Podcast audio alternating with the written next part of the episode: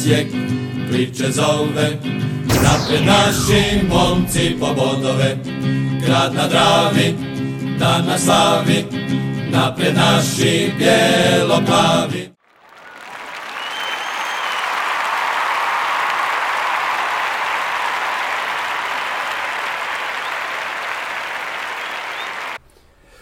Pozdrav svim navijačima bijelo-plavih. Sjaši kurta da uzjaši murta, tak se zove ovaj podcast, Davo će nam kasnije objasniti nešto o tome, ali ne možemo početi s nogometom kad ima mnogo važnijih tema u Hrvatskoj, a to je odvajanje otpada u Zagrebu. Mislim, toliko... To drama. Digla se panika čovječe, joj, šta s tim vrećicama, sa kantama. To te mi već razvrstavamo pun klinac. E, ali imam Pa da, jedan dobar komentar. ajde. Samo malo, e, sad ću ga ja naći, vi komentirate, samo da ga pronađem. Pa mi ništa ne komentiramo sad. Ne, ne, sad ću vam reći nešto vezano uz to, mislim nije uopće vezano uz naš podcast, ali, Aha. ali jevi ga. Ne znam, ja imam četiri mogu kante reći- u dvorištu i sve funkcionira. Šta kakva Ako panika. mogu reći, nemam Ne. pojma o čem E, pričaš. super. dobro. Stvarno, Kaže ovo, tako je. svi kuže Ukrajinu, pandemiju, nogomet, kriptovalute, a Mm. niko ne kuži kak razvrstat smeće. Izgleda, da. Znaš, Dobro.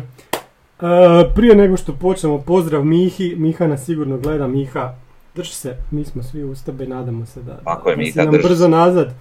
A, ajmo dalje. Davore, Pozdrav Miha. Davore, sjaši kurta da uzjaši murta. Ajde objasni. Ha, to je ono, dobar dan, uh, da vam predstavim novog šefa koji je isti kao i stari. Da, ne kažem da je to tako, ali to za početak tako djeluje. Znači, uh, ima onaj jedan stih i one pjesme sve je isto, a ništa isto nije, ali uh, mislim to će vrijeme pokazat. Uh, ono što za sad izgleda je da je to zapravo nije bila baš odluka ko- koju je klub htio, nego je gledao kako će imati najmanje mogući trošak toga svega. Uh, osobno ja bi volio da Poms uspije, jer je onako odmjeren stručnjak i mislim, mislim da bi mogao uspjeti, samo ono neke stvari će se vjerojatno morat promijeniti, s tim da bilo je već nekih naznaka u samoj utakmici. E sad, ako ovo se nastavi ovako kako je bilo u ovoj utakmici, onda mi nismo ništa posebno dobili, nije se ništa posebno promijenilo. Uh, ono što sad je već e, kronično i što e, vidim ozbiljno kao naš problem, a to je e, stanje pripremljenosti naših nogometaša koje je katastrofalno. Znači mi već ko zna koju utakmicu padamo poslije 55. 60. minute, e, grčevito branimo i to ne znam kak, da, kakvu da, da. taktiku i šta sve da, da, da ti složiš, e, to ne možeš izdržati. To ćemo još imati, Davore, to će nam biti Da. posebna, Ne, posebna da. tema. Ali ajmo otvoriti ovo sa Pomsom, znači ono što je bilo prošli tjedan. e, je li treba otići Bijelica i sve oko tog odlaska na kraju Bijelice?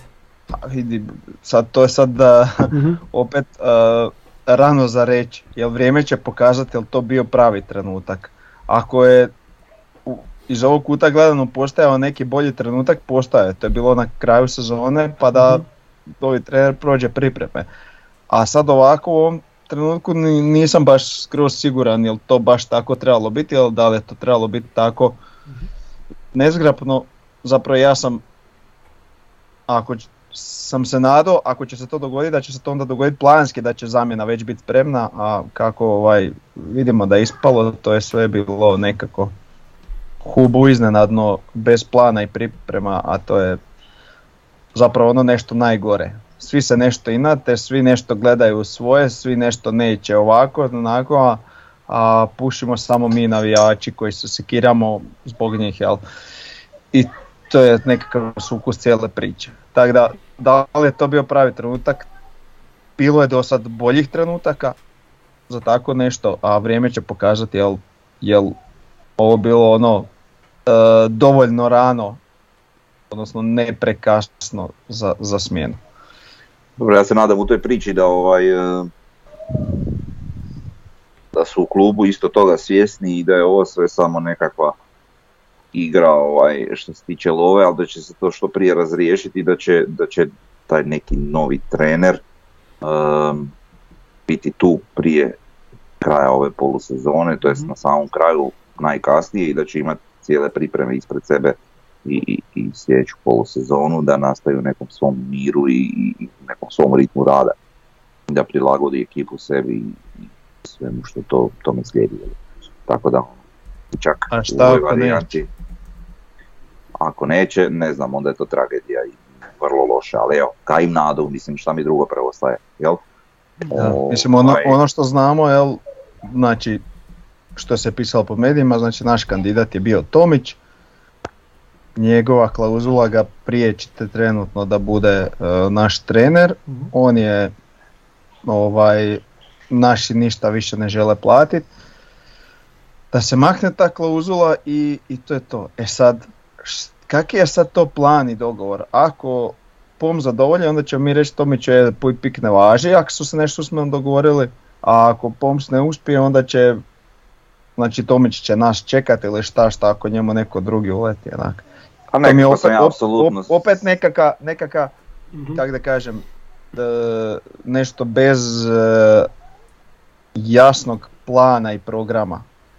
Ja sam nekako siguran da je, da je ovaj stručni stožer ovaj, vjeran Bjelici i da i dalje i da ovaj e, da tu zapravo obje strane što se tiče i stručnog stožera i kluba traže nekakav e, najpovoljniji financijski gledano izlaz za svako za svoju stranu. Jel? E sad, to je onako, tu smo mi kao navijači, kao klub zapravo e, onako u nekoj pad poziciji, e sad tu se čeka malo rasplet cijele situacije kako će to izgledati. Jer ja nemam baš pretjerane vjere da, da ovaj stručni stožer e, radi ono, za sebe, kako bi to rekao, nego, nego su tu ono, zato što tu moraju biti, ovaj, a Poms kao Poms ni se ne čini kao osoba koja je željna svoju karijeru dići na, neki, na neku razinu više i da bude glavni trener i da isključivo to radi. Nego ja mislim da i dalje oni kako bi rekao, vjeruju Bjelici i bit će uz njega kada, ovaj, kada on pronađe neki novi angažman. Jel? I sad su tu di jesu, mislim, lova ide, radi se nešto, pa šta. Jel? A u nekom vremenu će oni naći neko novo rješenje. Pa mi je taka ideja, je, ideja. Znam kako da kažem. Mm, Tak- da, ima, ima, ima ta priča sa ostatkom stožera, znači da je Tomić trebao doći dovesti neke svoje ljude, a onda mu ostaje ovaj ostatak stožera i onda on to nije htio. To isto nešto se provlačilo po medijima i sad šta ako, ako taj Tomić dođe prvog prvog, opet će morat nekako isplatiti taj ostatak stožera, tako da taj dio baš još nije jasan i ne znam kako, kako će to biti. dobro, možda se oni nadaju da će, da će, da će stožer otići sam od sebe, jel? Sad ne, nemam pojma, mislim. Ne znam. Što se tiče stožera, ja ne znam, mislim, puno smo mi krivnje ovaj, oko rezultata i nekih naših igara svaljivali na bijelicu, jel je sad, ja vjerujem da tu ima i sam stožer svoje krivice, jel, ne, ne možeš amnestirati ni njih, A, ali ne mogu reći da, da, da sam nešto nezadovoljan, ali nisam ni nešto zadovoljan, jer je pričao Davor malo prije se Mhm. dotaknije te fizičke spreme, nastavit ćemo o Mhm. tom pričati nešto kasnije. Da, da. Ovaj, pa mislim, to nije samo Bjeličina krivnja, to je krivnja cijelog stožera, mi imamo tu kondicijske trenere, ove, one, zašto to tako izgleda, to je zanimljivo pitanje, jel? Da, da, da, tu je sve, sve je ošlo k vragu, sve je ošlo na, na krivu stranu nekako u nekom trenutku. A što se Da, tiče... ja, o- o- sa- sam, reci sam da, da dodam još Mhm. na ovo, ja sad nisam baš 100% siguran da POMS nije zato da bude samostalan, ali prije se to nekak provlačilo da on ima nek- neku želju jednom u budućnosti biti samostalan, Mhm. sad da li mu je to došlo prerano ili ne, ne znam. Ovaj, ali isto tako činjenica je da Bjelica suda vodi svoj stožer, a i isto tako je činjenica da je taj stožer praktički svaki put sve veći i veći, a da je to klub, eventualno klubovi koji ga žele unajmit, to sve teže prihvaćaju. Da. Sad možda već postoji nekakva opcija da taj stožer jednostavno cijeli više ne može ići tako lagano A i to je opcija, da. Pa da, pa da. tako da puno je tu sad upitnika i jel to ovak, jel to onak, tako da mislim vrijeme će pokazati. Mhm. da. Da, ja sam htio reći samo cijelu ovu priču, znači oko smjene trenera, Pa ne, meni je nekako naj, najlogičnije, najbolje kad se trener ostane do kraja mandata, ostane cijelu sezonu. To bi bilo naj, najlogičnije. Mislim da su stvari počele pucati puno ranije. Jednostavno obje strane, ni uprava, ni, ni Bjelica nisu, nisu htjele popustiti, ni izaći, ni zbog, zbog tog ugovora i na kraju se to dogodilo da se to sad lomilo preko koljena u pola sezone, što na kraju nekako je, je i na kraju najgore ispalo, ali zbog rezultata bilo je nekako logično da će nakon e, onog poraza od Kazakstanaca otići Bijelica, a nije bilo logično da će otići nakon pobjede nakon Hajduka i na kraju se ispostavilo kao što znamo da je otišao više zbog neslaganja s upravom zbog mjesta sportskog direktora, a ne kao ne zbog rezultata kao trener. I sad nakon toga nam dolazi Poms, njegov pomoćni trener koji mu je znači trener za obranu, za obrambeni dio ove ekipe koji je u stvari u te dvije, prve dvije godine bio fantastičan. I on sad nama kreće sa, sa prvom utakmicom, ja mislim sad polako prebaciti znači, na Šibenik, gdje je on znači odmah prva stvar Prva stvar koju smo vidjeli ono prije utakmice je da ćemo igrati 4-4-2 i da će Beljo igrat kraj Mjereza. Ono što smo dobili, dobili smo jednog čovjeka gore u napadu, ali smo izgubili jednog čovjeka u sredini. E, što se tiče zadnjeg reda, nije tu bilo nekih promjena, morao je, znači Škorić je ozlijeđeni, morali, morali su igrati Lončar i Čeberko, tu je isto možda čudno da je Čeberko igrao ispred Barišića jer je Barišić dobio više prilika ove sezone. Vratili su nam se dva zadnja vezna, ona prva dva zadnja vezna, znači Nešmić i Žapera, Laslo i Fiolić su igrali recimo na svojim mjestima tamo gdje ih je Bjelica i ostavio. I sad i u ovoj utakmici smo krenuli dobro, igrali smo pa čak i odlično prvih 20 minuta. Čak to prvo poluvrijeme je bilo onako dosta, dosta dobro. Ali onda, onda u drugom poluvremenu padamo, e, dozvoljavamo previše Šibeniku i utakmica na kraju završava kako završava, a mi na kraju se ne možemo vratiti nakon što dobijemo taj gol. Kao da nemamo snage za to. I s druge strane još, još jedna važna stvar, nemamo izmjene. Znači nama je, e, šta su rekli da je Caktaš nije trenirao, prošli, se, prošli tjedan Lovrić nije spreman, Aydman se ušao, ali a ove izmjene koje su ušle u sredinu nisu donijele puno. Eto. Ja bih pa- malo samo vratio, prosti, ovaj, mhm. nešto što, što mi isto bilo zanimljivo vezano za ovu takozvanu promjenu trenera, jel? E, obično ekipe kad promijene trenera pa dovedu novoga i to, par onaj pozitivan šok se dogodi. Da. Većini, u većini slučajeva mi smo to na svojoj koži osjetili x puta od, od strane Mogli bi opet. Mogli bi opet subotu. Ali kod nas ovaj kod nas se ni to nije dogodilo jer šta, nije to neka promjena trenera. Tako da ono, ali evo možemo sad nastaviti Šiben. Uh, pa da, uh, zašto mi je takav naslov pao na pamet, jel po meni su znači reakcije sa izmjenama timing i plus same izmjene katastrofalne. Znači Brlek, ja sam stvarno se nadao da će on jednom proigrat, ali ovo što on igra, znači super je bio na pripremama, ali poslije priprema on samo ide prema dolje i to kako on igra, to je, ja ne znam, to nije za drugu ligu, to je, to je kriminalno kako igra. Znači apsolutno ništa ne donese, apsolutno ništa ne donese prema naprijed i eto, meni su te izmjene, znači ono bile su zapravo te prve dvije pozicije za poziciju koje apsolutno ništa nisu donijele, plus taj neki stav Brleka koji nikak, nikako, apsolutno se ne uklapa. Ne znam gdje je bio Bakić, ne znam šta se s tim događa. Uh, ja sam čak očekivao, ti si rekao ok, Barišića prije Čeberka, ja sam se nadao Čeberko Barišić tandemu. uh Ovaj, jel, ovaj, iako opet nakon Lončareve partije poslije Hajduka je to teško, ali opet mm on tu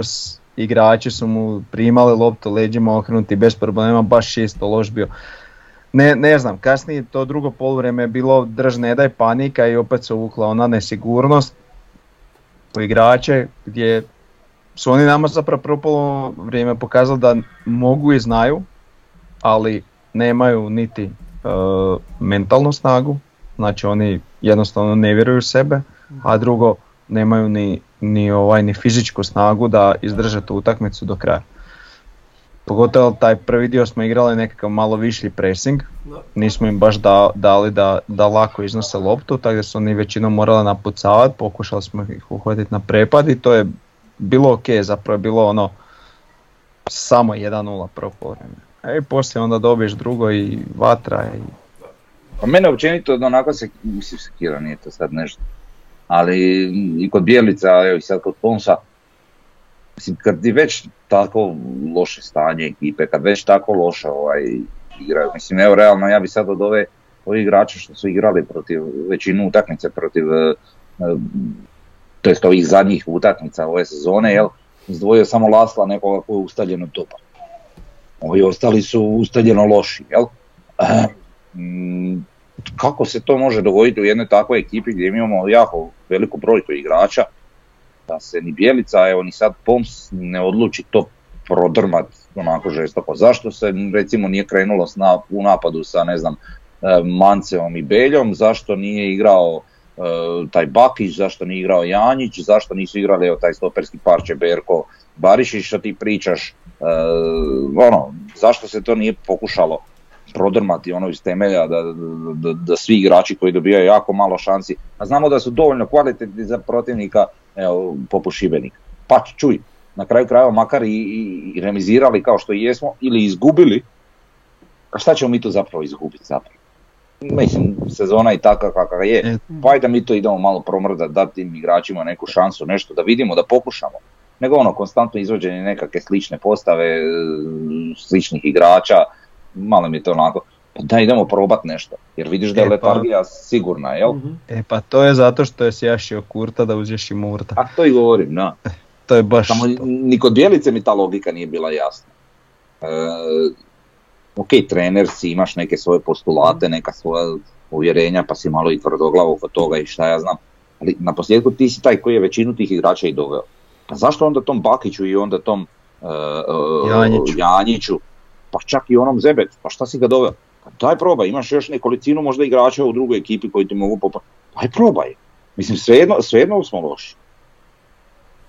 Mislim, ok, možda su oni išli nekom logikom, sad će to prokrenuti, sad će to krenuti, sad ćemo mi proraditi, sad će to sve stijati, možda. Ali, nažalost, nije baš tako.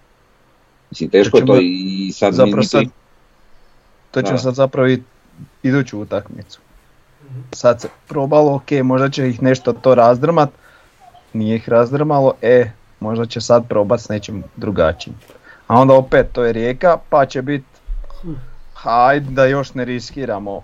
Znaš, se, e, taj, taj pristup, ajmo što manje riskirat, me u zadnje vrijeme sve više živcira i sve više me čini nesretnim i to sad mi već kipi da jebo taj počnite više riskirat nešto. Pa o to mi govore, mislim šta sad ti imaš od toga. E, meni je razumljivo kad ti ne želiš riskirat, eto krenute dva loša rezultata, ali ti si na drugoj poziciji, boriš se za prvo, ovo ono prijeti ovaj sa trećeg mjesta, pa i sad nećeš tu riskirati, to mi je jasno recimo što je bilo prijašnjih sezona i tako.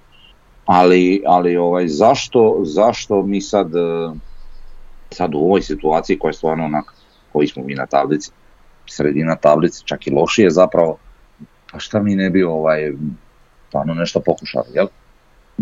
Šta, šta, šta ti tu možeš izgubiti, mislim, evo, taj Šibenik je bod od nas. Mislim, ajde, idemo probati. Mislim, zadnji nećemo biti. Ja se zaista nadam da neću. Ma nećemo, ono... dobro. Ali imat ćemo, pričat ćemo o strategiji kluba, pa to, je, to nam je vezano uz to. Hoćemo na igrača koji nam je najbolji bio zadnjih par utakmica, Laslo koji, evo ovako kaže, znači ima tweet, Hungarian futbola, znači kako ga Mađari prate, kaže 9 nastupa, 4 gola, 3 asistencije, u sudjelovo je u 58% golova, 3,1 faul po utakmici i 5,1 duel koji, koji je dobio po utakmici, 60% duela je znači dobio i kažu the engine of any midfield.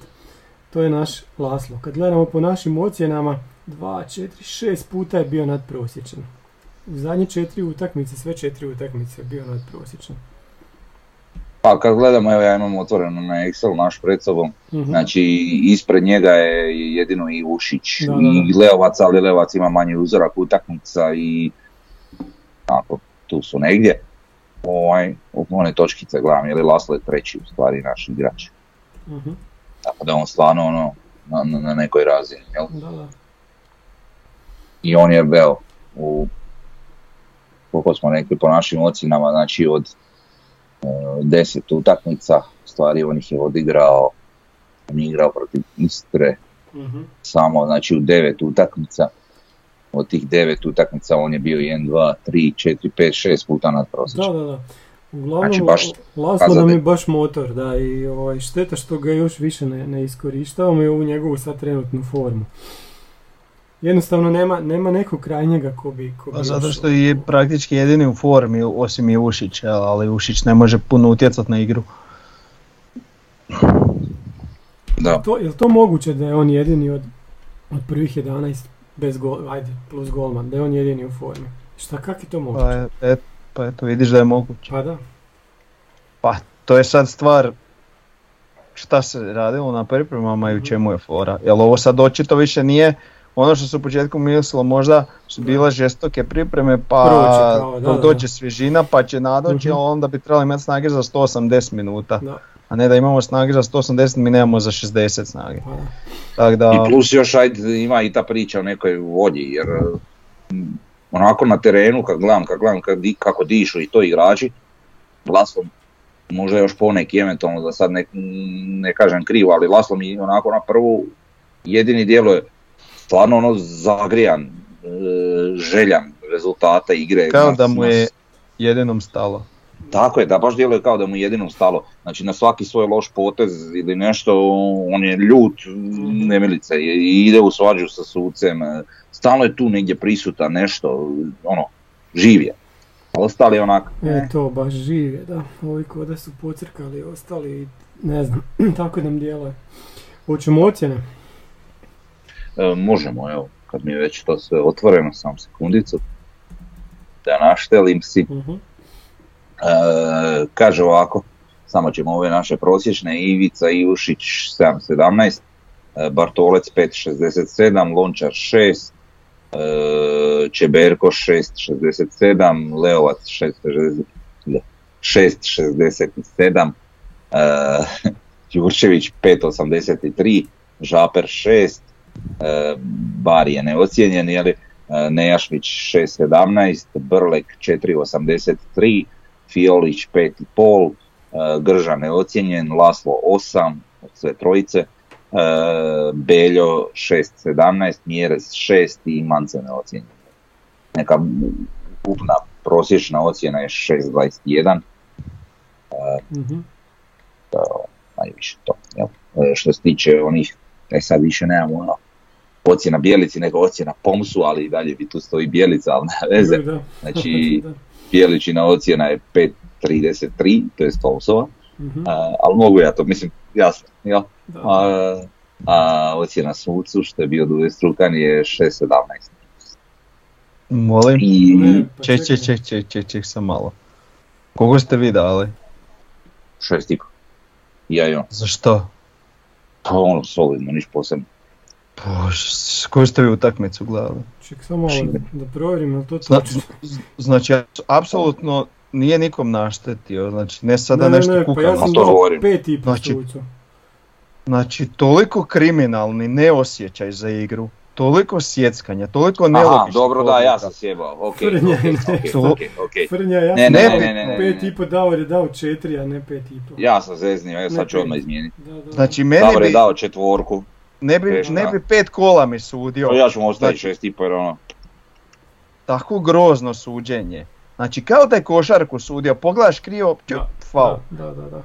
toliko sjeckanja, toliko nebuloza, pa onda prvo poluvreme on Al- tamo pokazuje nadok, nadoknadit će, sve će on nadoknaditi, ono minutu nadoknaditi, te take fore. Drugo ali poluvreme, realno, ok, mogu se složiti, ja sam to onak letimično sucu da ocjenu stoji. Ovaj, ali, ali brate mili, i naši, pa i njihovi čak igrači, mislim, to neko valjanje, to neko traženje faula, pa da ljudi ono, Mhm. prekinite to raditi. pa zato što on u, u Pa znam, ali- 32. ali- ali sekundi općenito. svira glupi faul i oni znaju da na svaki A i padanje će svirat faul i onda oni to koriste. znam, ali I on glupa nasjeda jer, jer je katastrofalno sudio. Ako još XY puta se događa tako kroz utakmice, sad ne govorim konkretno samo za ovu utakmicu, ne- ne- nego općenito. E, XY puta se dogodi da oni propušte bolju šansu samo zato što su eto pali jer oni kontaju dobiti faul. Taj brate probaj ono malo igrat. Možeš, a ne sam padat, eto tak bez veze. To, to svakog normalnog gledalca nogometa živcira. Ok, jedno je imati rezultat, željeti rezultat, pa padat, pa se valjat, pa ovo, pa ono. No, brate, mili, ti imaš 0-0 sa Šibenikom i ti se valjaš, pa daj nemoj me jebat ajde igrajte ono, nemojte to više raditi, pa igrajte taj nogomet radi nas, pa ne igrate to radi ne znam čega, pogotovo u ovakvoj situaciji gdje nas nema. To se, to se jednostavno riješi. Jednim pravilom, u trenutku ako igra mora biti prekinuta zbog igrača koji se valja, izvoli 5 minuta van, ne možeš ući. 5 minuta, bog doviđenja. Pa onda, kad nekom, stvarno, kad nekom stvarno treba pomoć, i onak mu treba 5 minuta pomoć ili 3, nebitno. Pa će mu za to vrijeme taman pomoć, a onaj ko se valja folira se više neće valjati folirat, nek će se ustati i nastaviti igrat. Jel zna da će biti van igre 3 minute ili 5 minuta. A dobro, ali nama svakako trebaju kvalitetniji suci koji, koji će to znati ocijeniti, a ne sad ono, e, ovaj se valja pa će ja svoj faul, samo zato što se on valja, a ne zato što je doista bio faul. Mislim, ne znam, to mi je tak bez veze. Daj malo taj oštri kriterij, pa gledaš tu englesku ligu, ajde, ne gledam ja više često ko nekad, ali brate mili, tamo se krljaju ko idiot. Pa da. Pa nikom ništa, ajmo Pa da. dalje. Budi muško malo, bog te, ma zovi kao to ne, mislim, nije to krljanje, to je Da. E, Pa nije krljanje, nego... muška igra. Muška Ovaj ko igra, da. Ovdje ko balerine, onda sudac dođe ko u odbojku, u kontaktni sport da sudi. I onda se mi čudimo kako smo loši u Europi, kako ovo, kako ono, brate, pa ne možeš tako igrati. Pa nije to nogomet. Tako su tako naučili u mlađim kategorijama, onda ja si ga nama, mislim, ne kužim. Čem, čem je fora? Zajebi rezultat igre nogomet, pa daj pusti nas navijači da malo uživamo u tom nogometu, budi muško u piću. Pa nije to sad, mm, Mhm. ne znam, valet, što i ti kažeš, odbojka. Idi igrat bez kontaktni sport i dobro kužiš, mislim. Nije, nije se svakog sve, ako se boji ozljede, a jebi. Ne znam, ono, malo mi je to, mislim, glupo pričam, ali ne sviđa mi se to, baš mi, baš mi, baš mi odbojno, ono, kod Talijani je. Da, baš. Uh, ajmo sad na ta, na ta druga polovremena. Ovako kad gledamo, znači prvom kolu igrali smo s Goricom, prvo polovreme je bilo 0-0, pobijedili smo 2-1 na kraju. Ok, to je bilo dobro. Onda već u drugom kolu vodimo u prvom polovremenu 1-0 i izgubimo 2-1 na kraju. Sa Slavenom je bilo 0-0, sa Istrom, sa Istrom je bilo uh, 0-0 na poluvremenu pa smo izgubili 1-0. Sa Varaždinom je bilo 0-0 pa je bilo 2-2 na kraju. Sa Dinamom smo imali 1-1 na poluvremenu, izgubili 5-2 na kraju. Sa Hajdukom smo imali 2-0, lijepu prednost na poluvremenu, pa smo se bojali do kraja, bilo je 2-1 To je bilo držne daj, da. Da, sa Šibenikom, evo vidjeli smo 1-0 na poluvremenu, na kraju 1-1. Sa Kazakstancima smo u obje utakmice 0-0, pa je isto bilo, jedne smo pobjedili, ali druga je isto znakovita kad smo pali isto tako na kraju utakmice i nismo se znali vratiti, čak ni zabiti jedan gol koji bi nam donio. A to je možda i onako naj, Da. najznakovitija utakmica, Da, mi da. smo baš pali. I sad šta, šta je tu? Jel tu znači nepripremljenost, psiha, nedostatak e, pojačanja na klupi koje će ući? Nešto od toga nas muči. Ili sve troje? Pa je, od svega pomalo što bi se reklo, ali prije svega da bi ovo, ti se uopće ne možeš, ne bi smio, ne bi trebao dovesti u tu situaciju da toliko padaš pa da ti sad trebaju sa klupe impulsi koji će to riješiti. Ti će, imat ćeš utakmicu kojima si egal ili nešto pa onda probaš nešto promijeniti da, da dobiješ utakmicu. Ali ovo, ovo, su, ovo su očajnički potezi da zadržiš razinu energije koju si imao na početku utakmice. A to je, to nije uspjelo uopće. Znači mi smo pali svaku utakmicu i igrači koji su ušli s klupe su izgledali kao da su prije toga 20 km istrčali pa onda došli igrati. Pa Znači apsolutno nikakav pomak, nikakvu svježinu, nikakav Mhm. Boost, ništa. Ništa. To, znači totalno obrnuto od one prve dvije Bjeličine godine gdje smo mi Totalno pobjeđivali obrnuto, utakmice u drugom poluvremenu i pogotovo u sudačkoj nadoknadi i, i bili bolji i fizički pripremljeni od protivnika, radili pressing u drugom poluvremenu. Znači sve se, sve se sad izokrenulo. Pa da. Ne, ne znam šta, je, šta se tu dogodilo, da li su to katastrofalne pripreme, l- loši isplaniran, ne znam, ne znam, eto, ne, ne, ne idem na treninge i ne znam kako su radili na pripremama, tako da stvarno ne mogu reći, ali ono što mogu reći je to da se vidi rezultat toga, a rezultat toga je jako loš, znači mi nemamo snage za 90 minuta. Da, nažalost. Mislim, neki igrači nemaju ni za manje. Puno manje. Nemaju, da. I to se vidi. Sam, da li je to sad stvar psihije ili stvarno fizičke pripreme, ja to ne znam ocijeniti. Neki igrači stvarno onako... Dobro, neki su se vratili nakon uh, ozljede, ne znam, Nejašmić Je, je zamljen, vidjelo se da ne može. Pleovac čak je nije A neki, a neki koji su kasnili na pripremi ili ih nisu uopće prošli su najbolji, na primjer i Ušić i Laslo. Mhm. Eto, Ali, možda je ali to evo, problem, recimo, eto, sad si A sve možda. rekao, pa da. Ovaj, e, gledam recimo ovoga Prleka. U njemu tema trke ni malo. Ali gledam recimo tog Nejašmića, ok, on se isto vratio nakon ozljede i sve, ali on nije čak sad stvarni fizičke pripreme, na primjer, kod njega, nego, nego on baš kao da nema koncentracije, njegove lopte nisu precizne kao što su bile, njegovi potezi nisu pametni kao što su bili, ja ne znam. Da li je to sam stvar fizičke pripreme ili, ili još nečega, jel? Možda njemu treba sam vremena da se povrati nekako u, u formu, ali onako... Pa ne- ne po meni se to. vidjelo s njim već da je to dosta bolje, samo još to nije to, jel? Ne znam, Znači i takav u, u, u odnosu na Brleka je e, svemirski brod. ali sad Brl, kod Brleka je baš ono vidljivo i velik uzorak utakmica i sve da, da tu nema... Znači, znači, ali ti trebaš, znači kad, znači gledamo ko ulazi, e, ne, ne, ko je bio prva zamjena, znači Brlek i, i ko, ko je ušao, jel ušao, izašao Leovac, Sad ću- ušao sad ću ti Jurčević? Samo malo, samo malo, Mhm. sad ću ti reći. E, Pa da, Jurčević. prvo je išao Nejaš, da, Nejašmić za, za Brleka i, i Leovac za Jurčević. da. To, to, Znači- to isto vrijeme je bilo. Znači ja onak gledam, kužiš sad ljudi oko mene ne vide ko ulazi, aj ok vidim Jurčevića i kažem i Brlek. Kad, kad su ljudi skontali da je to Brlek, znači to je bilo ono pa jebote, jel moguće opet. Znaš, baš ono, ko da nije ni otišao Bjelac. Znači isto, is- isto, ista taka reakcija je bila ono, znači, jel mi nešto ne vidimo? Mislim, A zašto mi ne, mi ne vidimo kako se radi na treningu, ja to mogu razumjeti. Ali mi bodove ne skupljamo treninzima, mi bodove skupljamo utakmicama. Ako je neko konstantno loš na utakmicama i nikako da se izvadi, pa jel ti stalno ćeš njemu davati priliku?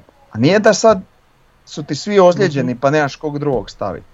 Ali nije Brlek jedini, znači, koji nije u formi i koji igra Ali is- o- ispod svoje on on, je, naj, on je Pedro, najgori ono. trenutno. Pa, znači, Meni pa, pa Fiolića uzmite. Mi od, od Fiolića očekujemo Fiolić puno više. Pa šta se s njim događa zadnjih barem 5-6 utakmica? Pa ne znam, Da. ču, čuši da ima i tih nekih e, reakcija prema, prema zapadu, znači, znači da glava nije baš onak kak bi trebala biti. Nije ni on sigurno zadovoljan, isto kao ni Brlak. Jer ne igraju, ne igraju s, onim pedigreom s kojim su došli u klub. Nisu oni dovedeni da, da igraju ovako, to, to treba biti Da. puno bolje. To je, to je najnevjerojatnije da tu igrači su došli kao igrači koji će Da. raditi ono, Kao pojačanja, da, da, da. pojačanja. A nažalost ispada ne da nisu pojačanja, ne da, su, ne da nisu su ono standard neki, nego su ispod. Mhm. E, I to mi je jako žao. Jer evo, aj Brlek stvarno nisam ni vidio neki pretjerani potencijal, ni mi se ni u jednom trenutku pokazao. E to će nam biti pojačanje, sad u nekim trenucima nekih utakmica. Fiolić bar je, bar to. Pa onda znam, ajde, od njega stvarno može nešto očekivati. Od Brleka ne znam, još ni jednom nije to pokazao. Šta se tu događa? Kaj? E, ja ne sumnjam da kod nekih od tih igrača ima, ima dobrog razočaranja, jer oni kad su dolazili u klub, njih je dovodio Bjelic. E, oni su vjerovali u neku u Bijelicu, vjerovali su u njegovu viziju, vjerovali su u sve ono šta, će se, šta bi se trebalo događati u našem klubu, Mhm. e, bolji rezultati, ovo ono, i na kraju je nažalost to ispalo da nije baš tako. Da. E, vjerojatno su i oni izgubili dosta svog elana u vidu toga gdje oni su se nadali nekim boljim rezultatima, nekim, nekom većem zanosu, nečemu, pa na kraju krajeva i, i možda nisu dobivali ni minutaže, a možda nisu dobivali ni, ni, ni ono da igraju na svojim pozicijama prirodnim kako trebaju, nisu igrali u formacijama kako su željeli, nisu imali slobodu igri kako su možda željeli i možda su toliko ostali onako i razočarani i deprimirani i zapravo nazadovali umjesto da su napredovali. Mislim, taka, taka varijanta priče me ne bi čudila, jel? Sad. I onda sad po odlasku Bijelice se oni zapravo pitaju pa šta ja tu radim. Da, da, slažem se, ali ima još jedna stvar, da se nama dogodi da mi nemamo zamjena, znači od one priče da imamo po dva ili tri igrača na svakoj poziciji, mi kronično nemamo drugo desno krilo umjesto Fiolića i sad nam se dogodi da nema ko ući umjesto Bartoleca. Da. Pa mislim ja ne znam, ono Bijelica ostavku netom prije odlaza Krgića i Miloša. Da. Koja je logika? Mislim, o Milošu ima sto jedna kritika koju, koju su mnogi navijači iznosili, ali al on kao rezervna opcija na desnom beku je meni bio sasvim solidan. Tako je. I bar je unosio neku živost. Tako je, da, kad je Ljudima je bio problem kad je on bio prva opcija, to, to je bio problem. Pa, čuj, meni je problem realno sad i, Br, i ovaj Bartolec kao prva opcija. Pa on ništa ne igra u, skla, u skladu sa renomeom kakav ima. Niko ne igra. ništa nije pokazao. Ali kojiš, evo imam, imam taj primjer Fiolić. mm Taj dečko je bar nešto pokazao. Ali igrači poput Brleka i Bartoleca su igrači isto tako sa sličnim renomeom kao Fiolić, ali nisu pokazali ni u jednom trenutku ništa. To, me, to, to mi je nevjerojatno. Jedna, jedna Evo Leovac, Leovac ima neki renome, ali on je bar nešto pokazao od tog svog renomea. Jedna A možeš reći, ajde okej. Da, Frnja, baš, baš to što govoriš, jedna stvar sa utakmice sa Šibenikom i statistike. Šibenikovi centar šutevi. Od 8 centar šuteva, 5 je bilo dobrih, znači 63%.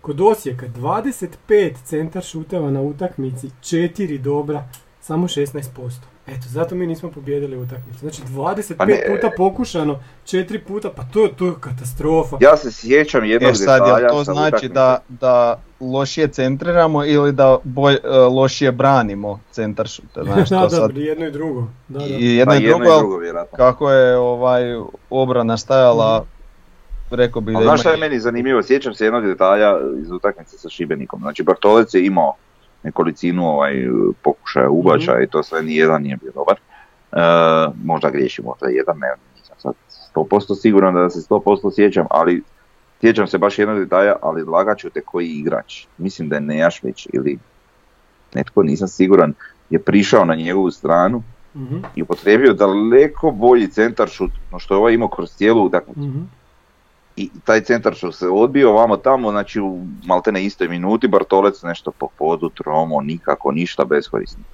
A dolazi ti igrač iz veze i pošalje upotrebljiv ovaj centar šut. Mislim, nije mi baš to jasno. Mislim, ti si back, te je centar šut osnova priča. Da, ajmo se prebaciti sad na još jednu ovaj, zanimljivu stvar koja nam isto utječe jako na igru zadnjih puf, koliko, godinu i po. Osijek s Mjerezom u igri.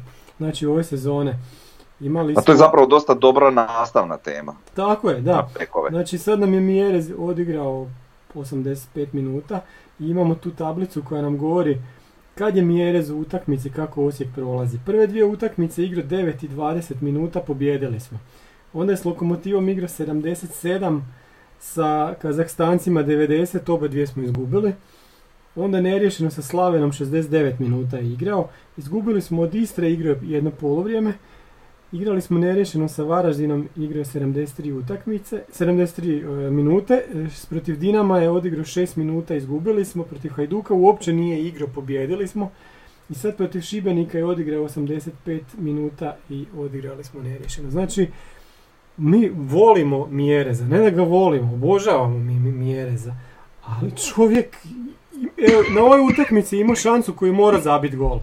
Ono u drugom poluvremenu kad mu je lopta pala, ne znam, na 7-8 metara od njega kad je ošla, puh, bože, di, da. Nevjerovatno, znači, kak je to moguće, znači, to je sa... tolika kriza, znači, godinu dana već traje. Da. Taj šut je sve što trebamo znati o njemu i njegovim zapravo gogetarskim sposobnostima. Ali sad se već možemo složiti da ono kad je bio prvi strelac je baš debelo ovračivao i ovo poslije se on ne može sastati s loptom. Ali I nije- jednostavno mi je ali nije bilo slučajno da ono, znaš, on, bio je prvi strijelac lige, ne možeš to biti slučajno, znaš. Ok, ovo je Pa ali znaš, Ali to je više, e, nije, nije to samo toliko do mjereza. nisu nas onda još skontali kak bi igrali, on je To, koristio nas nisu skontali. I mi smo promijenili malo svoju igru. Koji, si, koji je Mhm. imao, koji je mogao malo odvlačiti pozornost i curilo ga je, kad god je otpucao glavom je ušlo gol. Pa On je je, sad imao tri-. Tri udarca glavom na utakmici A koja bi opet- u toj sezoni bi sva tri bili golovi. Ali opet je on ono igrač koji bi morao imati bar 10 golova. pa da, Pa u sezoni. Je. O tom pričamo. E sad, e, i mi svoj stil igre imamo drugačiji. Mi smo onda imali Jurčevića na beku i imali smo uglavnom Miloša jel, na, na, na ovom beku. E, naši ubačaji su bili, Ma Bio ti je Imali još i smo ovaj, Bočka. ma- Bočka zaboravljamo. na lijevoj strani, ali na desnoj ti je bio ovaj e, Brazilac, bože, kak se zove? Igor Silva. Igor Silva. Silva. Pa Mi- da, Tako je, mi to zaboravljamo. da. Znači Bočka i, Bočka i Silva, mi zaboravljamo dva beka koji su Da. daleko upotrebljiviji bili od onih koji imamo Da su nam sada. sad Bočka i A, Silva. Bože dragi. I onda sad, sad Da. situaciju možemo prenijeti naša igra kak je izgledala. Mi smo imali enorman broj ubačaja. Valjda za bubače imamo i dosta i sada. Nemamo toliko ko onda, ali imamo i dosta i sada. mhm. Ali mi smo imali ljudi u završnici. Da. Nama se sad događa evo utakmica protiv Šibenika kad mi kao imamo dva napadača.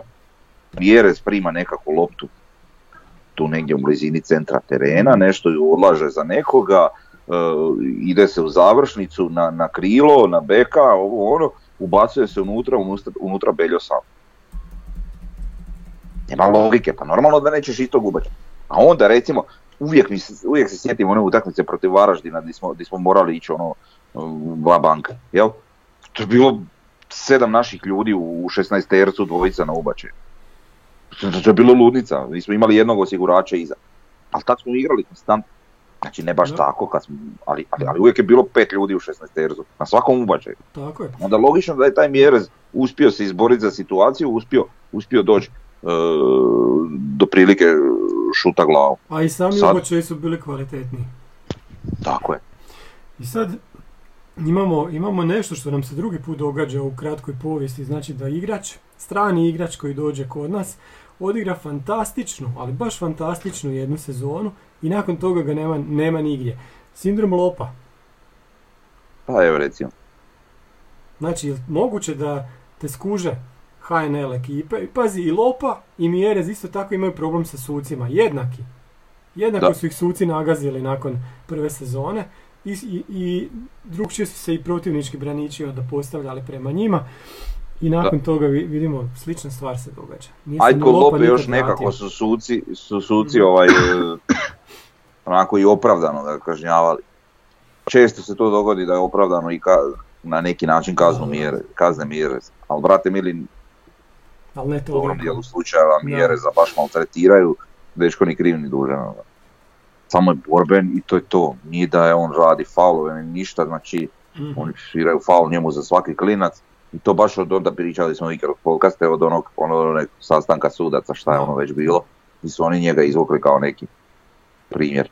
To je bilo To- toliko to nekorektno izvlačenje tog primje- primjera da bi ja, da, da sam u upravi NK Osijeka, to bi ono, stavljao bi im pod nos godinama. Jer to, to, Pa to čak i ne nije može biti nekorektno, ja ne znam- nekorektno Ja ne znam nije koji su oni, vidi, Pazi, mogli su ja ne znam koji su oni, a strane slušaj me, znaš. Znači ja ne, ne govorim uh, o, o tome, nego uh, mogli su, ok, da, Da. i trebali su, s obzirom da se radi o Hrvatskoj. Ali nije u tom stvar, ja ne znam koji su konkretno primjer koristili, Mhm. nije ni bitno. Vjerojatno je taj konkretni primjer stvarno ok u, u svojoj srži gdje se, di se može pokazati ovaj igrač kak, kak, kak funkcionira i šta je on napravio u toj datoj situaciji. Ali brate mili, da je ne znam koji primjer, da je ne znam koji klub, ti gledaš bijele i plave, crvene i zelene, Mhm. ne gledaš ti NK Osijek i Mjereza. Pa, jel ti suci su toliko retardirani, ono da, da, da, da ne znaju, da ne znaju sebe odvojiti sad iz glave da to e, nije Mjerez, znaš, on, to je problem suda. Pa da. Nije problem primjera kao takvog. Kužiš? Znači oni, oni su to trebali gledati kao primjer. To ne znači da je taj igrač u globalu takav. I da to non stop tako. Ali Da, kad ti kažeš nekorektno, to ništa nije slučaj. ma jasno. Oni koji su to, s- to, jasno, to je bilo da. s namjerom i oni, Mhm. i oni su njima između redova malte ne rekli kažnjavajte mjere. 100% jer kod nas tako nažalost stvari funkcioniraju. Ali u to- nekom to normalnom i idealnom svijetu da je taj primjer korišten ako je doista korektan Mhm. kao primjer, zašto ne? Samo što naši ljudi to ne znaju da. Ne naši ljudi, nego suci. Znamo kako je to kod nas, ali aj- ajmo se mi vratiti na ovu našu temu, Osijek s Mjerezom u igri. Da bi vi davali i dalje šansu Mjerezu i stavljali ga u prvih 11? Zamjene su znači da kraj Belje igraju Topčagić ili Mance. E, ja sam za da se rotira bez obzira, ja, ja obožavam Jereza, obožavam njegov stil igre, bez obzira na ove njegove e, minuse u, u vidu tog golgeterskog dijela. On znamo ima udara s glavom, nogom nije baš najbolji, sve stoji. E, nema tu mirnoću u realizaciji koju ima i sve. Ali i, koliko god ja bio njegov fan, ja i dalje ovaj, nekako vjerujem u, u rotaciju, ono što sam prije spominjao. Znači, ajmo mi to malo prodrmati. Ne možemo. Daj nekom mladu šansu. Ne bi, jel, ne ide to tako. Eto, samo radi toga.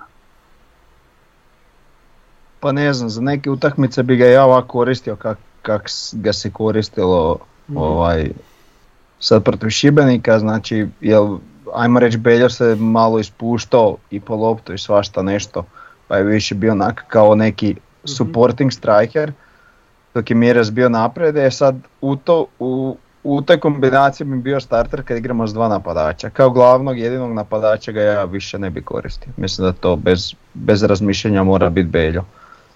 Slažem Beljo jednostavno ja, moramo forsirati. Slažem se s tim potpuno, a recite mi druga stvar, Caktaš kao polu špica ili špica? Pored Belje. Ne. Da, ali Ja ne. Da. Frnja Da, reci, ali ne bi, os- ne bi. ali ne u 4 Evo nek da. Ne u 4-4-2, dobro. Ne. Ja samo ne. Ne, ne, ne, uopće ne mogu to ni elaborirati zašto ne. Jer... e, ne. Od, od Saktaša ja doslovno nisam vidio ništa. Osim realizacije. Možda nekad sam to treba. Mhm. Je nekad sam to treba, ali onda ostatak ekipe mora biti na razini. A mi nemamo ni ostatak ekipe na razini, da to, da to. U tome je problem. Imamo- formi, Tako je, to je dobro rekao. Da, Caktaš najbolje dolazi do izražaja kad je ekipa na nivou i onda Da. on tu može pridonijeti. Ali, on, nije, on nije igrač koji, koji će dizat ekipu. Kao što to Laslo recimo pokušava. E pa to, Nije o tome ja motor govorim. ekipe, da, da, da. Mi možemo pričati o Caktašu u takvoj varijanti, ali mi nažalost u takvoj situaciji se ne nalazimo. Pa onda iz tog razloga i ne. Mhm. Jer šta, mi moramo prvo razraditi svoju igru, prvo moramo nešto, prvo moramo doći do tih šansa. Pa ćemo, ako ih budemo imali enormni broj neki, a ne budemo ih dovoljno realizirali, e onda ćemo razmišljati o Caktašu.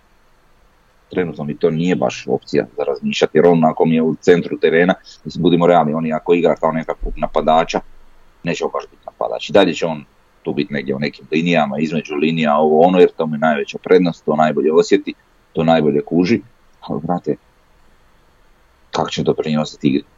To baš i Mhm. ne radi. Da. Pa da. A evo, evo nam situacija, Mhm. utakmica sa Šibenikom, igramo taj 4-4-2 i ti si dobro rekao na samom početku podcasta, to jest kad smo već pričali o ovoj utakmici. Je, igramo 4-4-2, dobili smo dva napadača, viška čovjeka u napadu, ali smo izgubili jednog u sredini. pa da, to je najgore.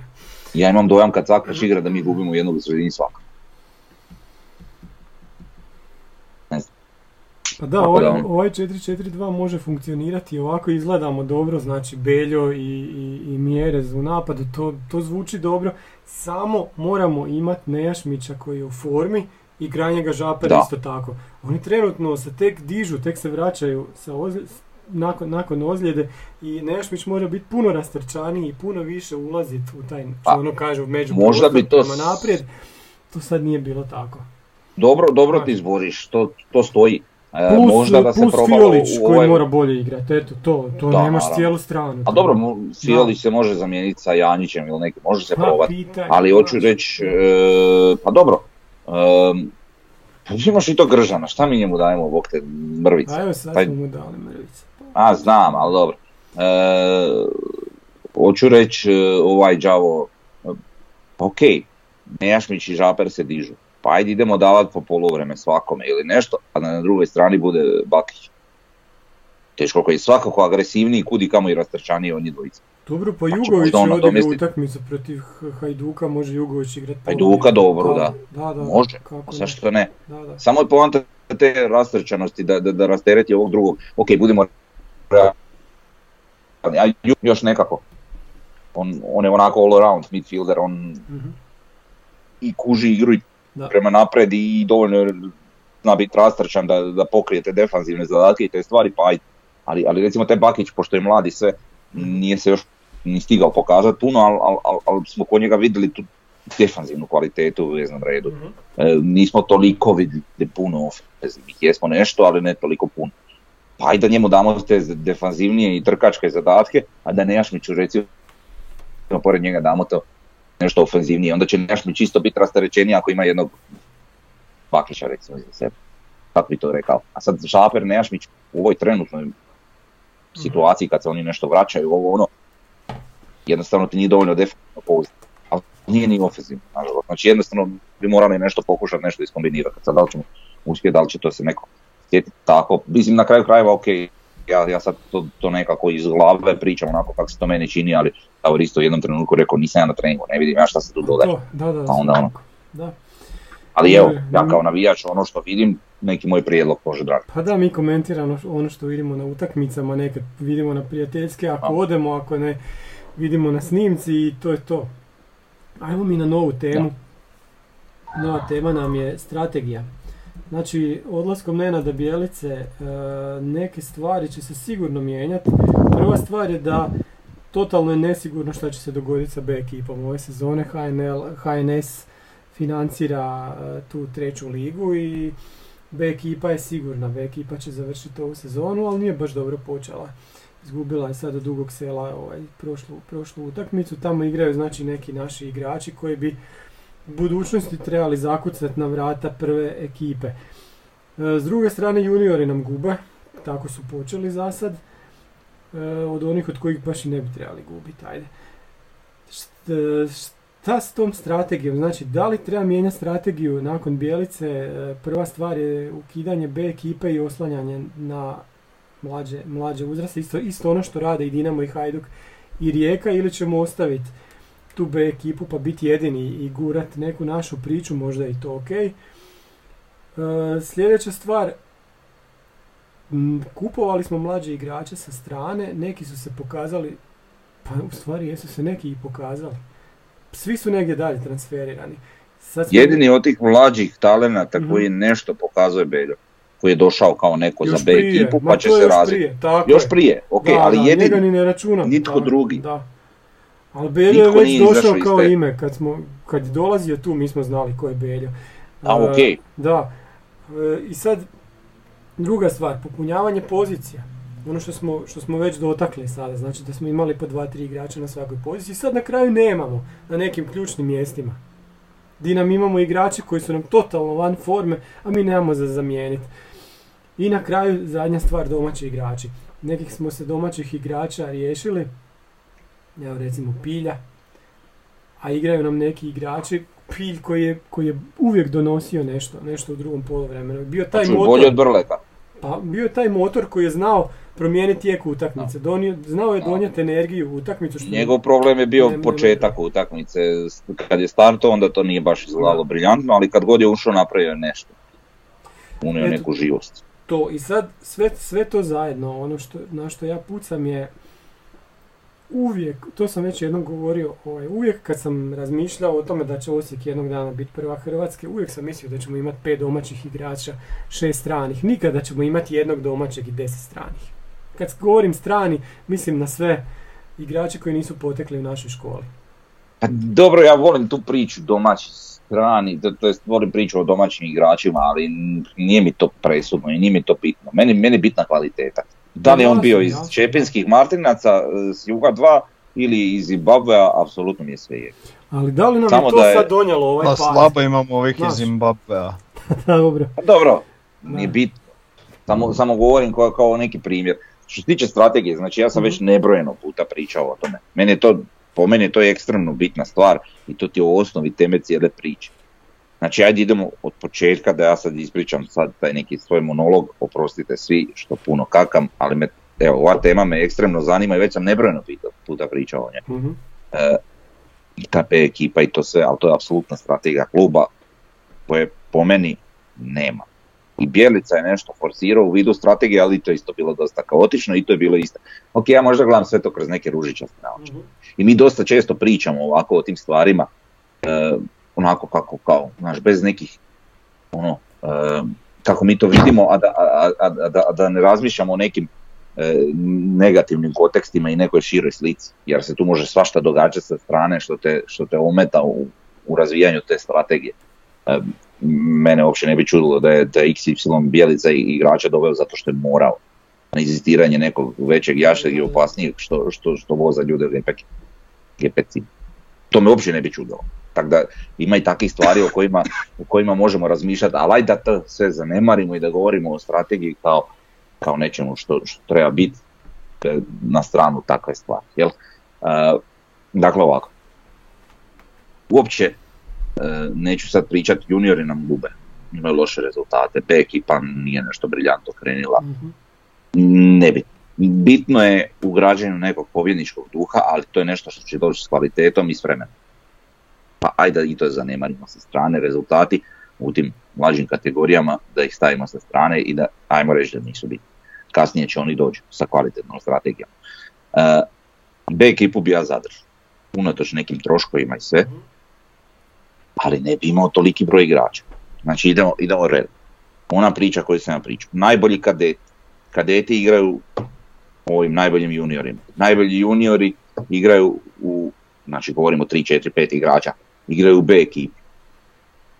Najbolji pojedinci iz B ekipe lagano kucaju na vrata prvoj ekipi. Prva ekipa mi ne bi imala tu brojku igrača koju ima.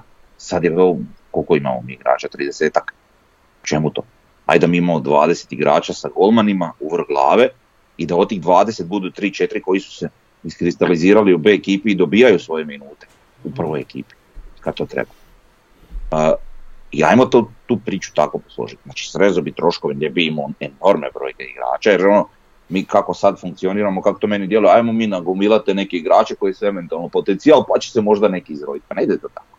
Moraš imati sustavni rad na svakom igraču bez obzira da li je on neki tamo talent iz dugog sela što ti ne znam recimo sad spominjao, nije ni bitno, pa ću ja njega dovesti pa će on možda proraditi. Nije to sam tak.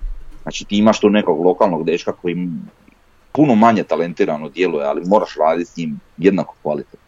Ajde da mi to napravimo, da posložimo trenerske e, kategorije, sve kak treba, da, da kvalitetan rad bude. Uvedi i kondicijske trenere i juniorima i svemu kužiš. Znači sve ono što treba, što ima prva ekipa, ajde mi to na, napravimo na, na, na, na, mlađem uzrastu.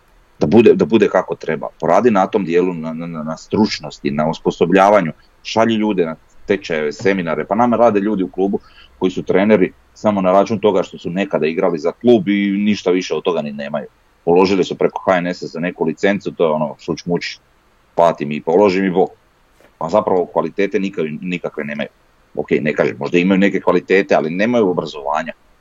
Ljudi se uče za biti trenere, rade nešto po tom pitanju. Kod nas mi djeluje da je to sve nešto na ne, neki da, ali neki ne, a tu su zbog eto, zato što on stari vojnik kluba ili nešto, pa ajde čovjek ne, a i dalje nek ćemo mu tu biti milodar. Ne kažem ja, treba pomoć ljudima, ali brate mi, mora taj čovjek malo raditi na sebi, ja ne sam da bude ranosno toga. Pa ajde idemo to sve posložiti kako treba, tim redom i onda možemo pričati o ovom što sam ja govorio, smanjeni broj igrača, oni najbolji da se kuraju, da se, da se radi na tome, da ćemo danas sutra, eto, dolazi nam i taj Pampas koji je super bitna stvar, kamp uz njega, imat ćemo sve moguće uvjete, Mhm. što se tiče terena, ovo, ono, sve, sve, sve kategorije kluba će moći raditi u isto vrijeme, ako je potrebno treninge i te sve stvari, pa ajmo i na tome poraditi. Znači, idemo, idemo, idemo tu priču gurati. I danas sutra će onda doći ona situacija o nekoj barem djelomičnoj samoodrživosti kluba gdje ćemo imati ta 3-4 talenta što pucaju na vrata ovaj, prve ekipe što su već zapravo i tu pa će on dobiti jedan će dobiti 5 minuta, u ovoj utakmici drugi će dobiti 10 u, u drugoj pa će zabiti gol, pa će dobiti 45 minuta u sljedećoj, pa ajde idemo malo se tako igra.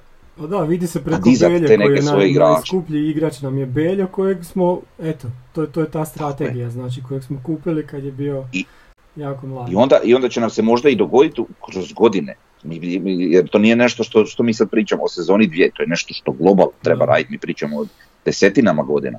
Ajde idemo se pozabaviti time da recimo kad je situacija, imat ćemo takve igrače, ali evo sad baš nažalost desni bek nam je upitan, jednostavno taj dečko koji igra u B ekipi nije baš potencijal trenutno za, za, za, za prvu ekipu, e onda, a nemamo više koga u prvoj ekipi, prodali smo recimo desnog Mhm. beka, e onda ćemo dovesti neko kvalitetno pojačanje.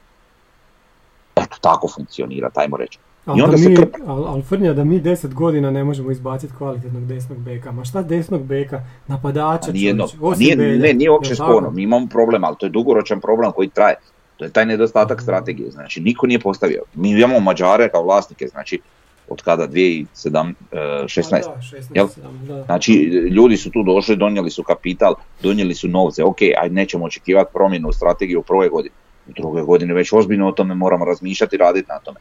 U trećoj godini već to mora biti posloženo kako treba. U četvrtoj godini, ajde, radi se na tome. U petoj godini već moraš imati neke rezultate. Pazi, pet godina, uh, ako pričamo o igraču koji je imao 16, pa sad ima 21, znači ti već moraš Mhm. iskristalizirati bar jednog igrača u toj cijeloj priči. Mi nismo napravili ništa, znači od 2016. do 2022. je prošlo šest godina. I ni slučajno tu ne treba gledati mađarski primjer, jer ako gledamo gra- mađarski primjer onda od- od- smo ošli k vragu. Znači oni su došli tu da nauče od nas, a ne da mi Da. gledamo kako radi Puškaš Akademija ili Ferenc Varoš, ne daj Bože. Zato i kažem, malo je to onako sve, sve, sve, sve upitno i, Da. i koji je onda smisao. Ja, ja, ja nemam želju e, da Osijek je u vlasništvu, vlasništvu nekog šejka i da sad ko City trošimo pare na Halande i tako. Meni je to nerealno i čak mi onako malo i neprivlačno. Mm, ta- taj klub bi manje volio. Ne, dobro, možda ne bi, ali, ali kužite me šta hoću reći. Želim da moj klub ima ono, od glave do repa svoj smisao, svoju, svoju, svoju funkciju, svoju svrhu. Da to sve bude posloženo kako treba, a ne da mi sad tu trošimo neke puste milijone zato što nam je gazda miliona, što mi je Da, glupo. pa mislim, nije da, to. i najveći klubovi svijeta, osim tih koji su pogonjeni baš petrodolarima, imaju uvijek No. dva, tri svoja igrača i baš sama Barcelona, Real Madrid. Pa naravno, A evo, da, ajmo mi pustiti Davora, Davor Je, nam je čovjek koji... pun. Kažem ovi koji nisu pogonjeni petrodolarima, tu sam njih izbacio. Davore, ti si bio ovaj, junior, ne junior, nego u mlađim kategorijama, jel tako? Ajde, ka- kako to tamo izgleda i kak- kako to promijeniti? Znači, ne, jedna škola koja je bila na tako visokoj razini je sad na tako i dalje, i dalje je na niskoj. Ja, vjerojatno su naši kadeti i pioniri sad dosegli jednu kvalitetu i još ih trebamo čekati. Ali je li to i dalje dovoljno? I hoće li taj pre- prelazak na Pampas nam dignit isto tako, znači bolji uvjeti hoće nam, hoće nam isto tako digniti i samu kvalitetu. Pa ne znam, vidi, davno sam ja to tam bio, nisam ja onda ni kužio te neke stvari, nek tek sad možda kad bi vratio film. Uglavnom ovo što je Frnja spomenuo, znači ti ljudi koji rade tamo, znači oni moraju prvo raditi na sebi, ali nisam siguran da ima dovoljno te stručnosti i kvalitete za, za, za dići te, e, tu, tu djecu na ne, nekakav nivo i, i učiti kako treba od, od samog početka. E, dakle, kod nas je strategija da nema strategije, dale su se ti nek, ta neka zaposlenja takima i onda eto, oni, to, to su nekako stihijski, eto, to smo tak riješili, bog doviđenja. To tak ne ide, jel? E, plus, e, vjerojatno tu ima i, i nekih igrača koji onako igraju zato što su dobri s nekim drugim i, i takve Da. stvari, znači Dobro, to, to svuda. apsolutno. Da, da. Da, tu apsolutno ima isto tak, takvih stvari koje sputavaju neke drugi talent, a neko ko baš nije možda talentiran se sforsira pa ako bude ozbiljan uspije nešto napraviti od sebe Mhm. i tak redom. Uglavnom smatram da naša strategija nije baš e, nešto i, i da je treba mijenjati, a kako je treba mijenjati to je Frnja super obrazložio i tu nemam šta posebno dodati. Ono što je zanimljiva ta tema sad Mhm. o kojoj pričamo, vidi, imaš, e, koliko god ja ne volim Dinamo, ali, ali kod njih imaš jedan zanimljiv primjer. Oni gomilaju dosta igrača, vuku igrače, imaju tu financijsku moć, imaju moć općenito, vuku igrače iz cijele Hrvatske i šire i tu se uvijek isprofilira neko do, dobar dio ih otpadne da mi nikad nismo ni čuli za Imaju njih. puno ljudi zaposlenih ali- u klubu isto tako. Da, ali zanimljiv je primjer ovaj recimo. Oni, koliko god možda bilo tih situacija gdje, gdje je tata neki opasan lik, pa će on sad zaprijeti da njegov sin mora igrati. Ok, igrat će možda u Dinamo. Ali neće oni gura tatinog sina pored jednog mega talenta, ne znam, u vidu evo, vam Guardiola, zato što znaju da na Guardiolu ozbiljne novce mogu zaraditi. E sad, kod nas bi to moglo isto tako funkcionirati, samo bi morao biti gazda involviran kao što je bio Mamić u Dinamu. Jer onda, jer onda kad, kad je neko moćan igrač poput Mamića, a vjerujem da je naš gazda moćan, a da bude stvarno involviran, ovaj, da, da- da ima svoje ja i kaže ne može. To je to. Znači, onda, onda ti možeš omogućiti Dobro, takvu samo se molim te izjasni da ne misliš da mi trebamo Mamića. Da, da, da. Ne, Ne, ne govorim ja da mi trebamo Mamića, ja samo govorim, ja, Da, ja samo govorim da ti moraš biti dovoljno moćan da ti možeš nekome koji je isto moćan reći ne. Pa ne moći, autoritet da imaš unutar kluba. Tako je. A nije, to, to, nije, to nije slučajna stvar. Pa Rekao sam na početku svog monologa, kažem, Mhm. sorry svima što puno kakam, ali jebi ga, zanimljiva mi je tema. Ovaj, da takvih situacija ima i to je nešto sigurno što se događalo i za vrijeme Bjelice i svega. Evo sad ovaj, kak se zove, što je došao iz Bel- Belišća, oko njega se takve neke priče protežu, da li to istina, nemam pojma. A to je Ali grozno. se. Grozno je kad dođu do, do foruma i do nas neke priče, a dečko možda nije ništa kriv. Znaš, Da, ne može to neko ne izmisliti na kraju. I uvijek Može kad su u pitanju ja naši igrači, uvijek su neke, ne, naši igrači, naši igrači iz Osijeka, uvijek su neke gluposti oko njih, a Ali mogu biti ti totalne foru. neistine. Znaš, Ali pazi foru, da. E, ok, sad stvarno ja, ja ne, ne znam, ja ne tvrdim, samo sam spomenuo jer, je- jer, je- jer je takva priča bila. Jel? Ali pazi foru općenito osječkog sporta. Znači nevezano da li se radi o, o košarci, nogometu, e, ne znam, rukometu, ovom, onom nije bitno. E, bitne su te neke prijelazne godine iz juniora u, Mhm. u senior. I tu si sad već ti klinci onako su u nekom razvoju i tu se opredjeljuju da li će nastaviti profesionalno se baviti sportom, da li će fakultet, da li će oboje, da li će ovo, da li će ono. Znači tu ih život lomi na jednu ili na drugu ili na neku sredinu stranu, nije bitno. E, mi u košarci već jako dugo recimo nemamo nikoga Nikoga ništa se ne događa. Zašto?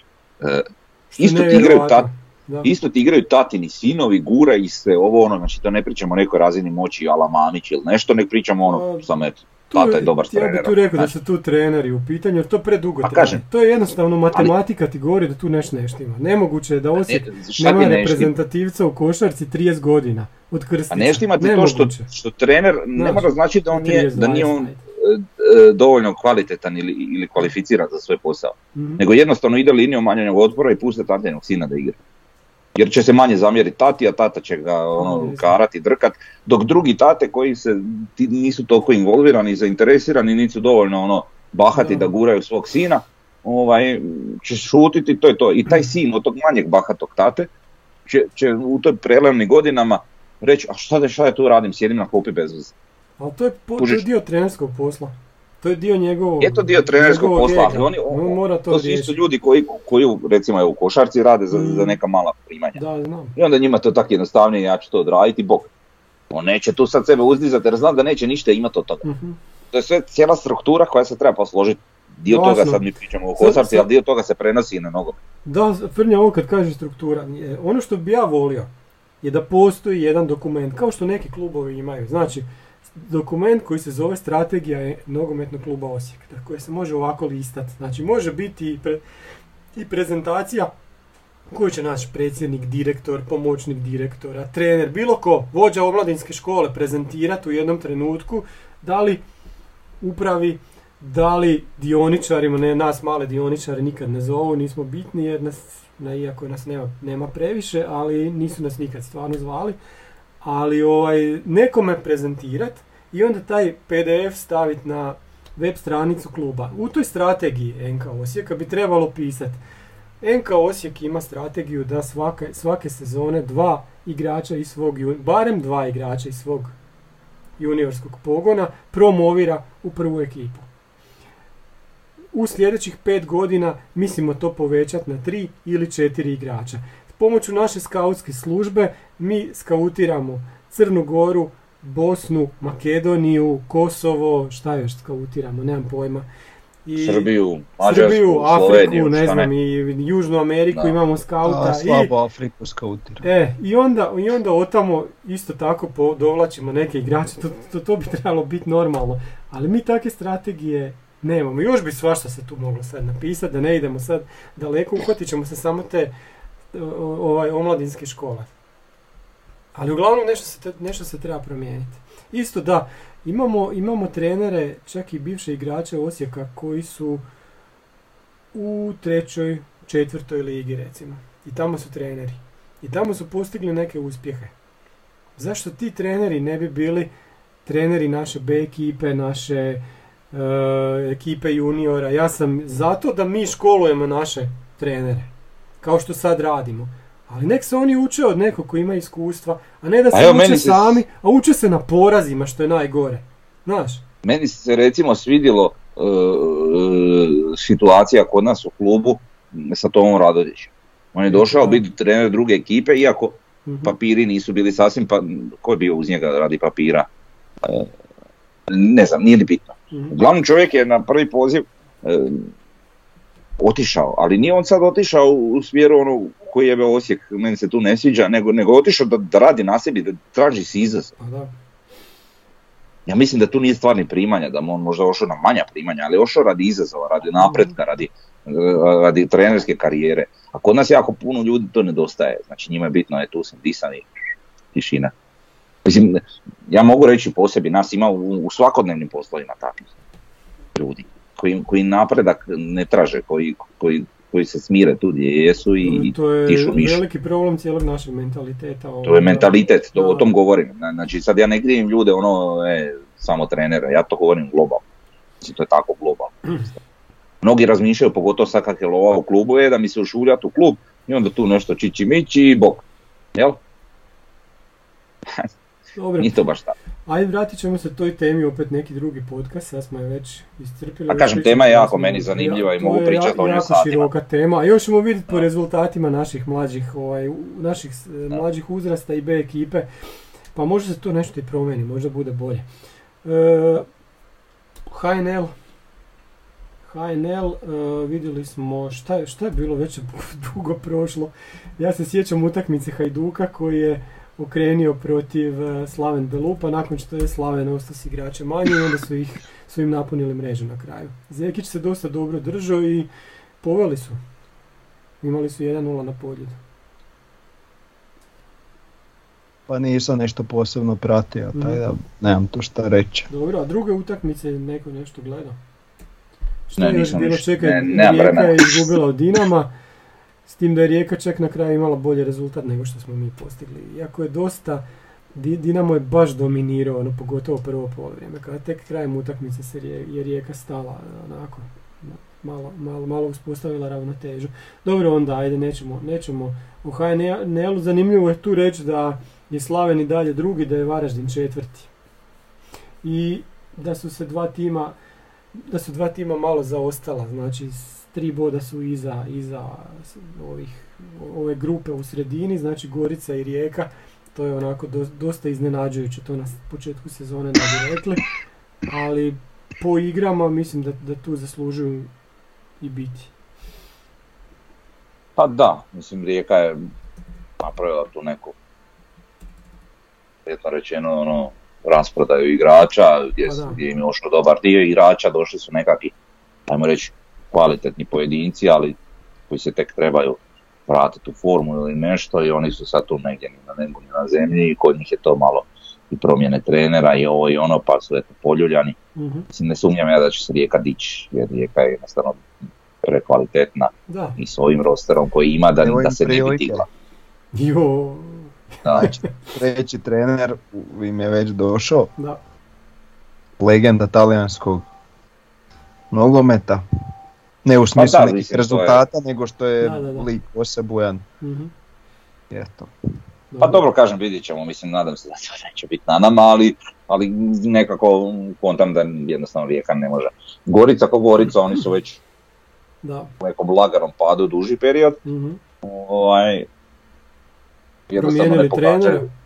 Da, otišli su im neki eto bitni igrači, promjene trenera, ovo ono, a, igrači koji su došli nisu, nisu baš pogodili s njima, a oni su dosta često pogađali s tim nekim igračima, nemaju više ni tog Poličiusa što je dovlačio zanimljive igrače, ni, ali opet oni nešto uvijek tu izvuku nekog igrača, ovo ono sad evo nije im se potrefilo pa ćemo vidjeti kako će to da. izgledat. Tako da ono, mislim po meni je nevjerojatno da je Varaždin na četvrtom mjestu i Pa da. izgleda da će Varaždin, Varaždin s nekim igračima. Čak je bila priča, to sam slučajno, znači ne, ne gledam više ni ovaj utakmicu po utakmicu kak je sad krenio, nije mi to više to što je bilo, Da, da, da. ovaj podcast, prije mi je bio puno draži. Ovaj, em, znači tam su iznijeli nekakav podatak, po, pogledao sam neki insert, ono, e, podatak da, da bi kod njih na posudbu mogao doći e, Stjepan Lončar iz Ferenc Varoš. Znači onaj igrač što je igrao u Rijeci i prije toga u Širokom koji je stvarno bio dobar u Rijeci, odličan, vrhunski. Takav jedan igrač doći na posudbu u Varaždin, to stvarno nije mala stvar. I, i ako bi on došao, onda, onda bi to bio stvarno znak ono da, da, da, da Varaždin misli ozbiljno neke stvari. Jer, a kad kažem da Varaždin misli ozbiljno, potim mislim ustanak u ligi. Tako da onda će tu biti žestoka borba sa ovim nekim U, bit će koricama. tu borbe i bit će jako, jako zanimljiva ovaj, cijela sezona, jedino što je Dinamo pobjegao i vjerojatno će tako i ostati. E, stavio sam broj gledatelja. Na derbiju Dinamo Rijeka ni 6000 ljudi. E, Varaždin Gorica u 2263, što je dosta dobro za, za Varaždin. Kod nas manje od 3000, što je s obzirom na to da su nam kako, kako, kako, kako je Osijek formi čak i onako ok, jer obično nas je znalo biti na utakmicama kad su, koje su slabije e, i kad je kad Osijek onako tone, znalo je biti ispod 2000 ljudi, tako da zajde sad možemo računati na to da će nas uvijek biti barem 2500, pa i više. Istra lokomotiva, ajde tamo je 1400, što je isto dobro za, za Pulu jer su oni znali imati i puno ispod 1000 i Hajduk Slaven Belupo, to je tamo već uobičajeno 15.000 i onako baš iskaču s obzirom na, na cijelu ligu, svaka im čast na tome, to je, to je stvarno ovaj, ja, jako puno za, za, za HNL. E, jo- još jedna stvar koju nismo spomenuli, a jako je važna na utakmici Osijek Šibenik, kad smo dolazili na, na utakmicu, pa jako su nas pretresali. Znači, vidi ovoga. E, jako, su- jako su nas pretre... Evo, Oliver je ljut. Samo malo. Ide pa nek laje. Ovaj, znači, ja sam morao skinit kapu, skinit šiltericu, što nisam u životu morao na, na utakmici. E, ispipali su nas, e, ono, bože sačuvaj. I vjerojatno je to zbog one prošle utakmice. Znači šta se događalo, ali opet, pa jesmo mi zaslužili da, da, da nam se to događa, da nas, da nas toliko pregledavaju ko kriminalce kad ulazimo na utakmicu. Je, pa čuj. Mm, ne znam, kod nas je to tako, ali mi smo dio navijačke tribine i moramo to prihvatiti. Biće drugačije vjerojatno na Pampasu kad bude razlika između istoka i, i juga, jeli, pa onda ajde, ali moramo prihvatiti da smo dio navijačke tribine i da, da uz ovakve, ovakvu situaciju kakva je što se tiče u odnosu policija i, zaštitari u odnosu sa navijačima, jednostavno nažalost tako je, ne volimo represiju, ne volimo ništa, ali, ali isto tako s druge strane nismo ovaj, čuj, dio smo te navijačke tribine, a na navijačkoj tribini su se palile stolice, pa sad. Pa da. Ali to je, to je ta- taj naš gradski vrt koji je izgubio svoju svrhu i odlično je što, što idemo sad s njega, jel? Ne može to više tako. Da, zamislite da, da nije ovakva situacija i da nemamo Pampasa i da nećemo dobiti novi stadion. Kak bi to, kak bi to dalje funkcioniralo? Ovo, ovo, znači nigdje, jer ima u Europi, ima mislim u Lancu samo da, da su navijači na sred istočne tribine. Uvijek su navijači iza gola. Pa dobro, baš je taj dio priče meni situacija. ne, ne, ne, ne smeta, potom smo na neki način i specifični, barem u HNL-u. Pa ali čudno je to, to je baš čudno, znaš, kad ono gledaš, Ok, čudno je, ali jebi ga. vidi. Vidiš sad šta dolazi e, šta, iz toga. Znaš, Pa ok, dolazi iz toga, samo znaš, to je sad stvar ono nekog dogovora i nešto. A bože dragi, onda je trebalo podijeliti ulaze ili neke fore to, kojiš napraviti to, da, to, da, da, da bude smislenije. Znači, Da. imaju neki uobičajeni navijači, evo recimo sad ti dođeš sa stinovima ili nešto, pa, znaš, pa čuj, ali, ali, ali šta, da meni se to sviđa, dede su pregledavali. znam, ali Znaš, meni se to sviđa iz, iz nekog drugog kuta gledanja, gdje, gdje, gdje tako ti sad dođeš sa svojim klincima pa oni dobiju malo taj doživljaj tog navijaškog duha, malo tog navijaških, malo tog kopa nekog nešto bolji, no što da su udaljeni na nekoj drugoj A tribini. Nije Frnja baš obrnuto, vidi. Ti sad kad si na, tamo gdje ja sjedim, recimo na vrhu 16 terca prema sjeveru, ti uopće ne vidiš kohortu. Uopće je ne vidiš. Vidiš kad nešto zapale.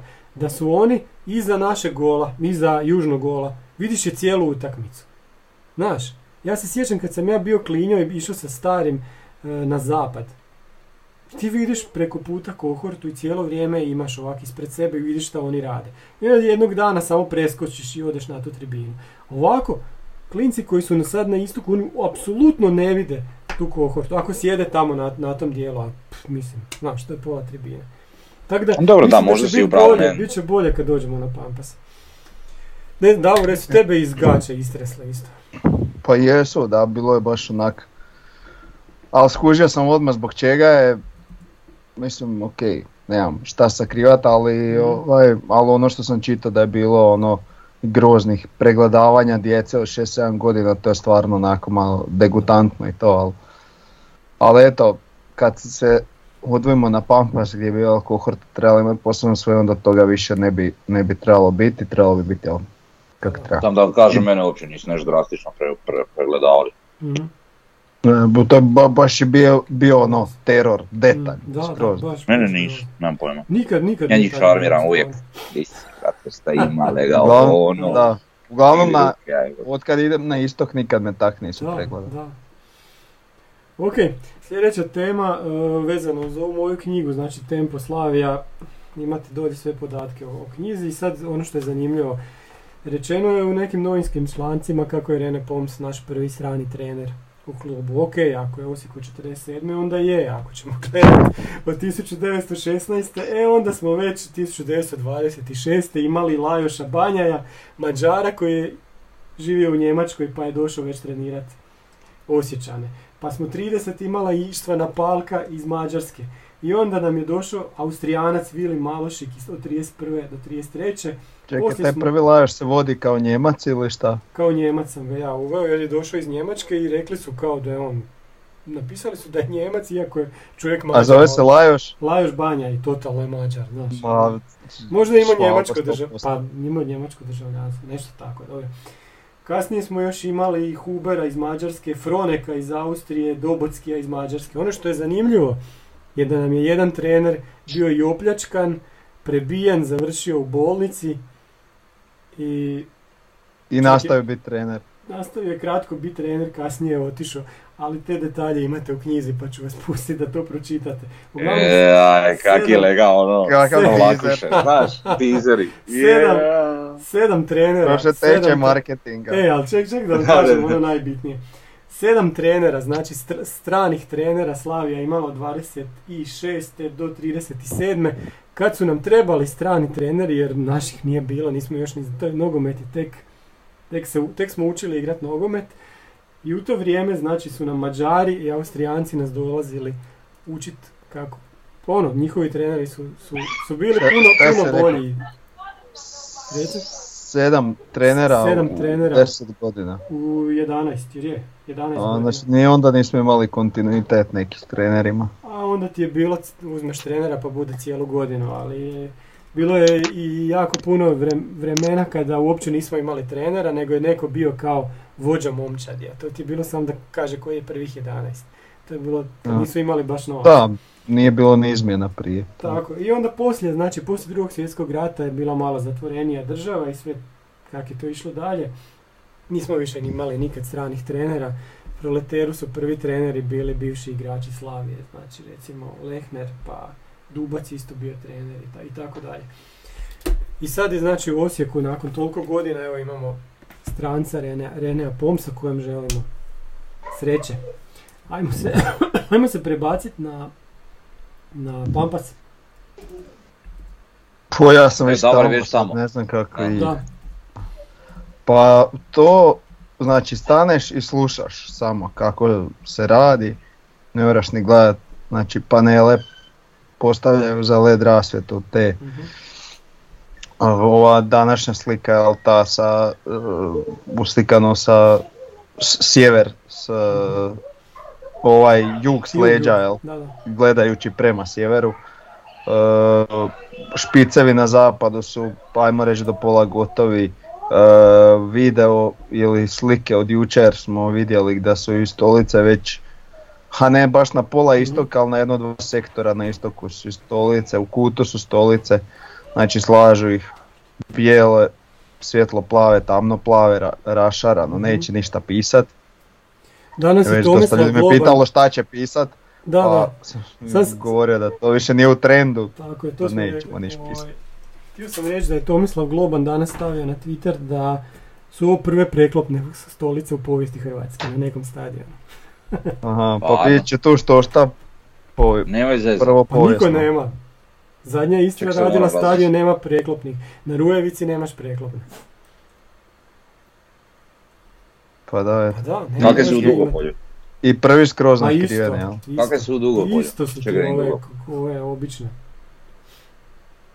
Baš sad pogledaj.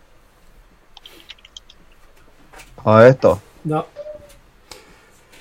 E, prvi šta- ćemo imati dva semafora, jel? Da, što, si- što si još dao, zaboravio reći, vidjeli smo neku keramiku već napravljenu i to je ispod Da, da, da, bilo je slika, Da, da, WCI, znači, ono izgledaju da bi ja sebi takav WC radio kad, Da, da, kad da. radio, znači sve top top uh, se čini, naravno opipat ćemo kvalitetu kad budemo tamo išli, ali, ali ovo ovak na prvu je odlično izgleda. Na Mhm. pomoćnim terenima su doveženi reflektori koji su za sad polegnuti i čekaju postavljanje. E, već se naveliko radi i, i dio, a nije to fasade, to je ono što ide ispod tih e, LED ploča, e, znači onaj, kako su te prostorije o, o- ispod Mhm. tribina, pa sad do kosine e, tribina, da. E sad tu se rigip stavlja, to sad već isto se naveliko radi što se može vidjeti na nekim slikama. mhm. Trg izvana je većim dijelom već popločen, uređen, još ostaju neke sitnice. Što parking je gotov, vidim danas da je i ona pomoćna, to jest e, ona glavna zgrada za, za strojeve i za šta će već biti je cijela o- fasada napravljena, ovaj stiropor i to, tako da stvarno ono idu napreduju radovi. E, glavni dio zgrade je sav u staklu već e, što se Da. tiče zapada. Onaj izbočeniji, Mhm. tako da eto, veselimo se. Super. I zadnja, Ispravak netočnog navoda imam, ja ću moliti lijepo. Znači, gornja etaža stadiona, da, gornja sta- etaža stadiona u Dugopolju, ne cijeli, ali gornja ona etaža ima ovaj, dobro, ali nije cijeli. Eto to. nije cijeli. A da, dobro, dobro, dobro. Nisam Znači, znao da ima prvi cijeli. Ajde. Da nas ne bi neko prozvao od dole. Da, Nemoj. Da, baš, nemoj, uf. E, zadnja... A jel to natkriveno dugo? Pa je ta tribina. Je i, ona druga je natkrivena. Cijeli je Da. stadion nakriven, da. Da, da, da. To ti, to ti je ona tribina na kojoj je Torcida bila u nekoj utakmici kad su morali igrati na Dugopolju pa su Da. pokidali sve stolice. Kup UEFA kad, Mhm. je, kad je bio onaj, kak se zove onaj, A. na poljudu, ono čudo. E, Rijeka, sljedeća utakmica.